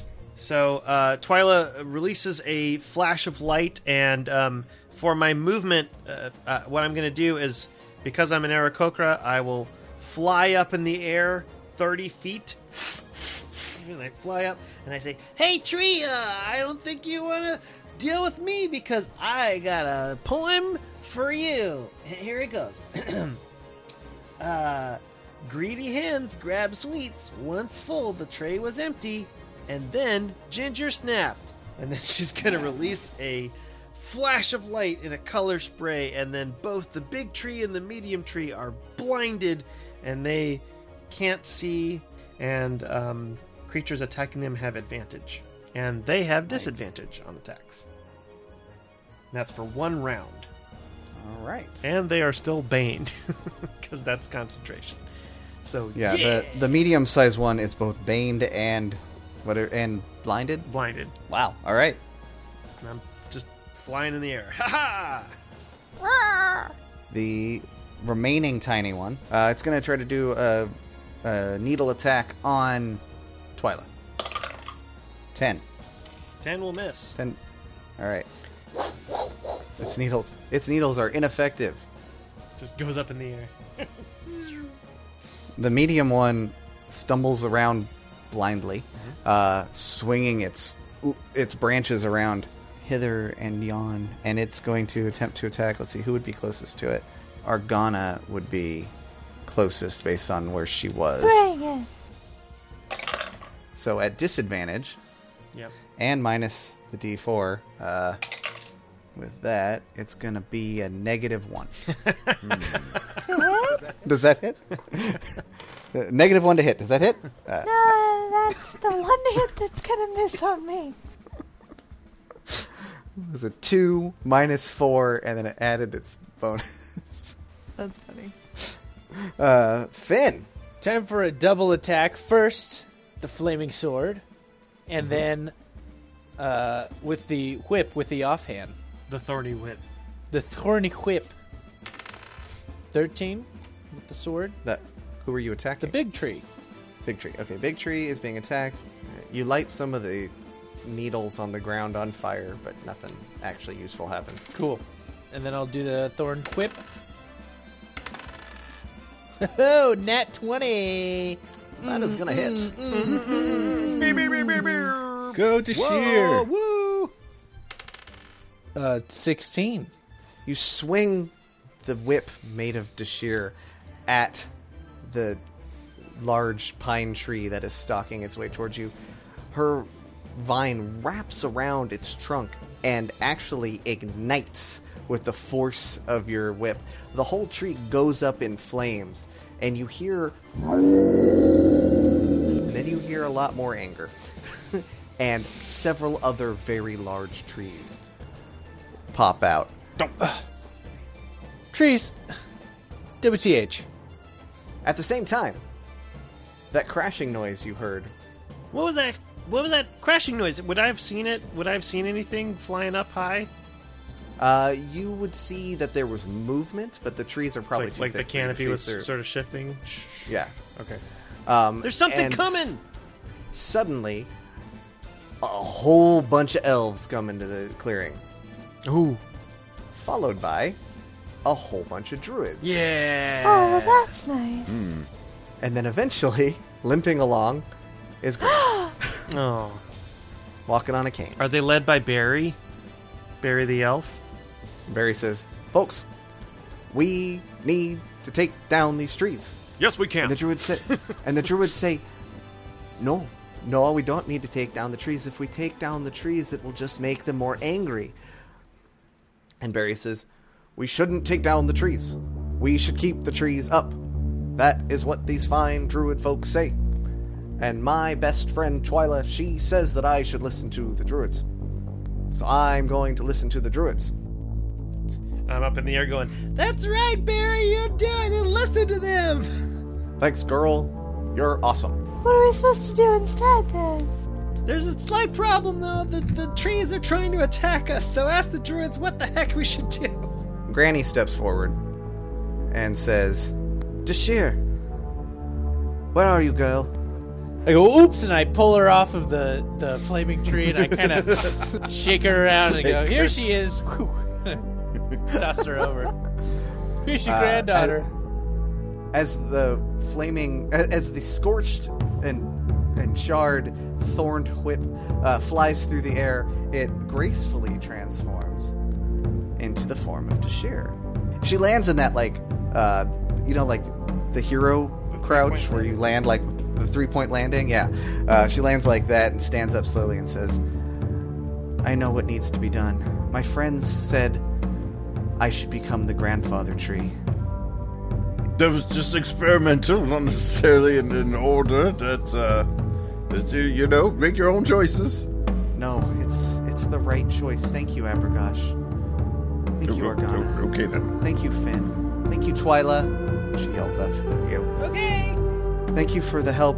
Granny, please get them back home safely. And she sits down on top of the stump that the grandfather tree had been and turns into like a series of like a root system that covers that, and a tiny little sprout of a pine tree goes pop out of the top of it. And all the other trees stop exactly where they are and turn back into regular trees. Let's burn them down when everyone leaves, just in case. We gotta get rid of these trees. We can't let this happen. Twyla flies down. Good job, gang. We might be home for that tri-tip after all. You hear in your heads the voice of Deshir. It worked. I have all the memories. I have the memories of all the grandfather trees before me. There was a curse placed on this forest years ago.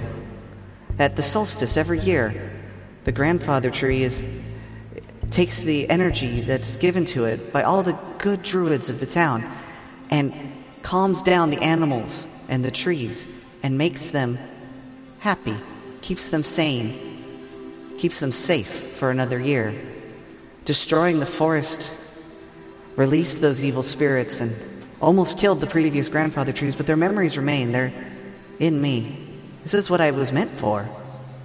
This is where I belong. Thank you, friends. Well, as long as you're happy. Now, if you don't mind, I've been trying to do some tri-tip all day. So I'm gonna go. Okay. Happy solstice. Thank you so much, Deshir. Twyla, how are we doing on that 1 hour time limit, you think? How much time has passed? Well, it's probably similar to when I burnt down my village's temple, and we gotta go. We should get going, just in case this all takes a quick turn. Thank you, everybody. Happy solstice, Yule. Hey, Barry. Hey, Granny. I think you guys should sit down and start having that talk right now.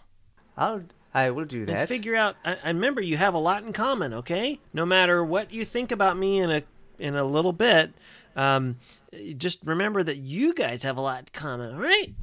You're right. We will do our best to settle our differences. We realize now that it was a miscommunication. Oh, good. Well, we got some sliders to make with some tri-tips, so we're going to go back and we got to have a party. So if you guys finish negotiation, maybe you can come across the way and have a Christmas party with us. We probably still need a boat ride back. Oh yeah, we're gonna take that. We're gonna take a boat unless you guys have a faster way to get back home. All right, Granny sends their nephew, Densir, back to pilot you back. The Lord of the Rings vibe for these guys. They're actually reindeers. Donner, Deshir, and Densir. Oh, God. I am bad with names, so that's what I came up with.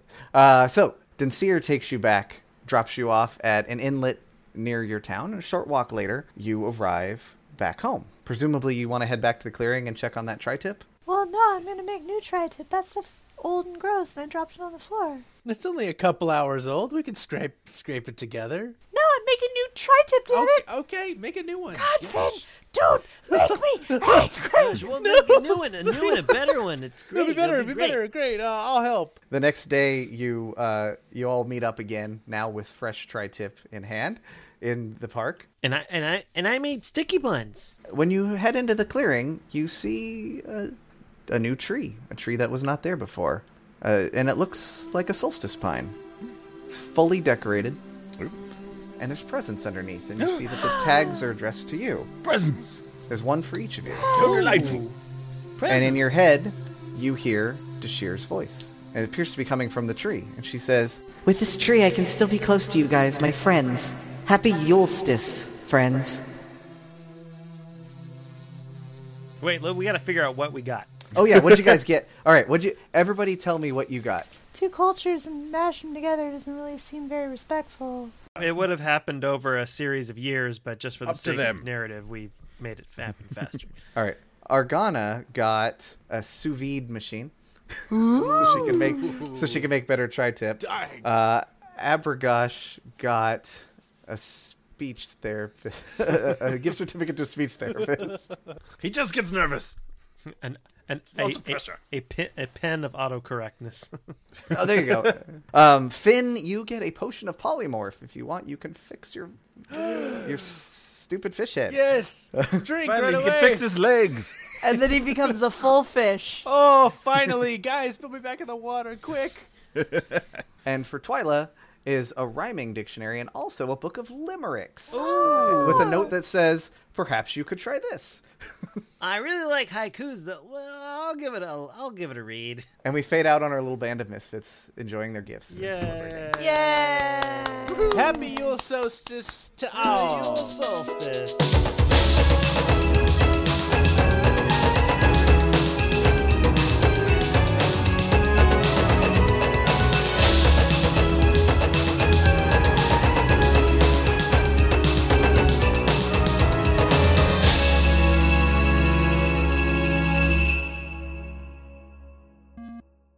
Hey everybody, you've heard us talk about our host site, The Geekly Grind, before. Well, now there's even more to geek out about.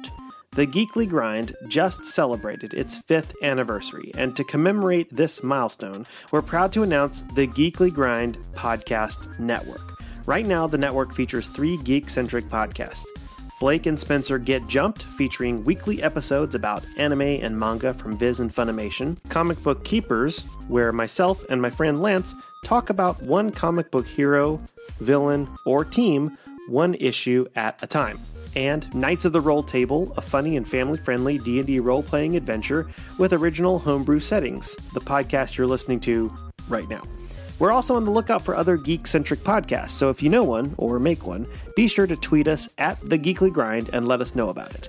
Thanks for tuning in, and thanks for geeking out.